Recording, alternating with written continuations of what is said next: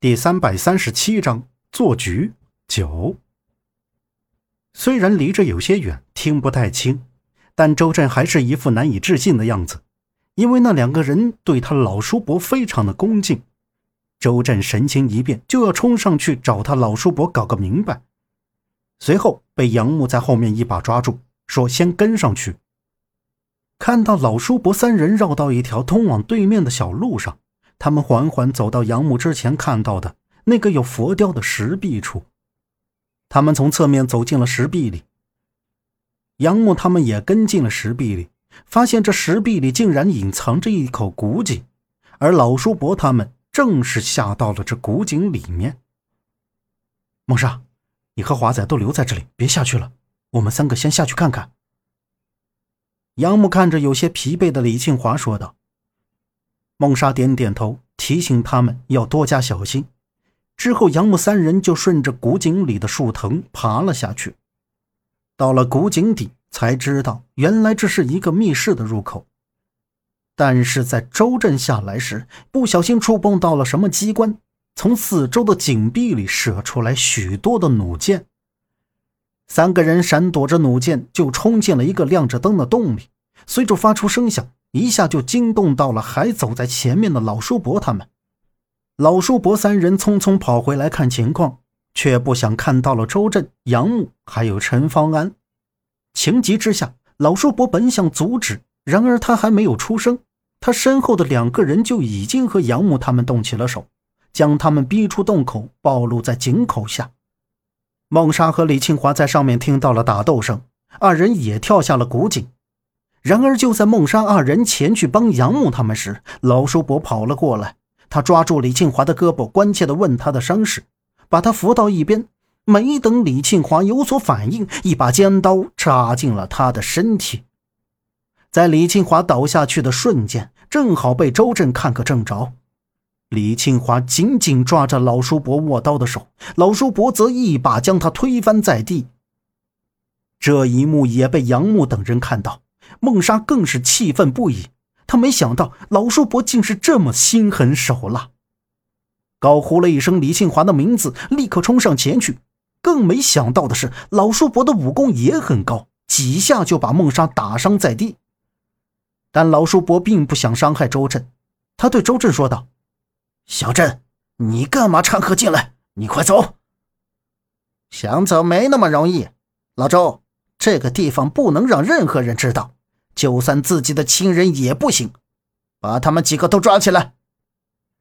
这时，从亮灯的洞里又过来五六个人，站在最前面的人喝道：“他一声令下，身后的人就都冲向杨木他们。”老叔伯，你告诉我，你是不是天香门的人？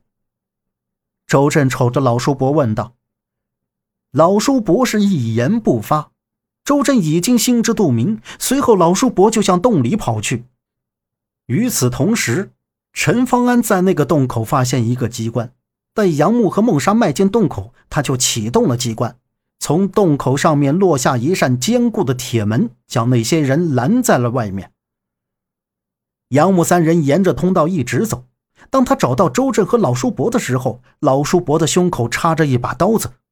周震惊恐万状的表情站在他面前，还看到周震身后遍体鳞伤的孙胜军。就在他们进到里面时，孙胜军竟快步的冲了出去，然后进来的出口被一扇铁栅门给封住了。杨木看着面前倒下的老叔伯，心里有一种无法形容的感觉。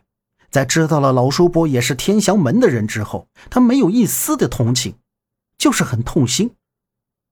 周震双目瞪圆，用手抹了一把鼻子。他也没有想到自己的老叔伯会是这种人。原来之前所有的一切都是老叔伯故意表现出来的。这边的出口已经被封死了，我们去那边看看。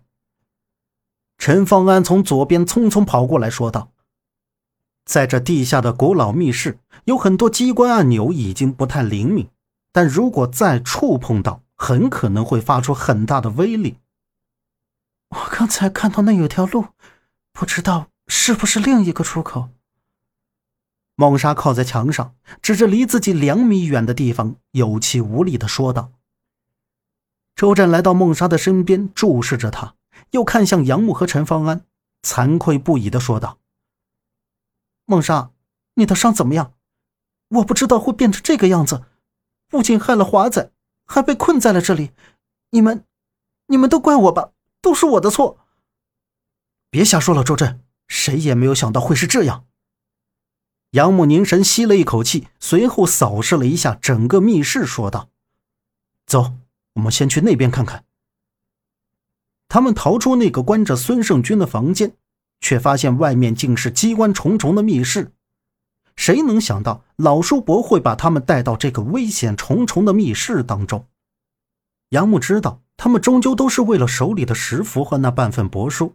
但是他们都没有想到，杨木已经拿到了一整部帛书，还有释迦摩尼石佛中隐藏的秘密。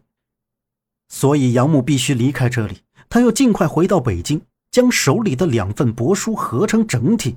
他要知道这整张帛书上究竟说了些什么，还有面爷让自己去找的那个诗人。杨木正想着，周震找到一个遮挡起来半人高的通道口。当他们钻出出口，天已经大黑了。然而，他们所出来的地方正是河流的对面。他们返回车里，就直接回到了孙木匠家来取东西。杨木迈进院子，院子里很黑，没有灯光，也非常的安静。这让他很奇怪，孙木匠的那些徒弟们都不在，而且大院门也没有锁，难道是发生了什么？他一边往里走。一边提醒周震他们要小心，但看了一圈没有发现任何异常。他们进了堂屋，周震取来药箱给孟莎清理伤口。陈方安坐在椅子上，没有多会儿就睡着了。杨默给他的肩膀换完药，就跟着周震说去后院拿东西。杨木走到后院中那尊石雕人像前，他再次注视石雕人像，突然。觉得脑袋一闷，眼前一黑，竟然晕了过去。当他渐渐有了意识之后，只觉得自己的身体在移动，他并不知道自己是怎么回事，很可能是最近身体总在一个高度紧张的状态中。他想睁开眼，却感觉到眼皮非常沉重，然后又沉沉的睡了过去。当，直到一声清脆的钟声敲响。杨木才彻底清醒了过来，他猛然睁开眼，意识到自己还有很多事没有做。起身后，他意外的发现自己正躺在北京四合院自己的那间屋子里。然而，他目光扫视着整个屋子，搜寻着那个布包，却惊讶的发现屋子里的东西有些不一样。哪里不一样，竟然说不上来。在他走到书桌前，拿起书桌上摊开的书后。他觉得很奇怪，他记得这本书是他三年前在图书馆借来的，早就还回去了。杨木推开屋子门，来到院子里，就看到扎着两个马尾辫、青色的夏洛伊趴在石桌上写着什么东西。走近后，竟看到他在抄冰心的诗集。他目瞪结舌地看着那本子上的字：“年轻人，相信你自己吧，只有你自己是真实的。”也只有你能创造你自己。夏洛伊抬起头，忽闪的目光看着他，说道：“等一下，你陪我去学校报道呀，这是你下属安排给你的任务。你想好上哪所大学了吗？”杨木诧异的问道。夏洛伊斜着眼瞅着他，说道：“什么大学？人家现在高中还没上呢，你又想跑去和周震玩吗？又不管我了？”这一番话让杨木呆住，三年前的景象重现在了脑海里。今天多少号？呃，杨木，你又发烧了，还是又发什么神经？今天是九六年九月一号啊！杨木错愕的环视四合院，他竟回到了三年前。本集播讲完毕，感谢您的收听。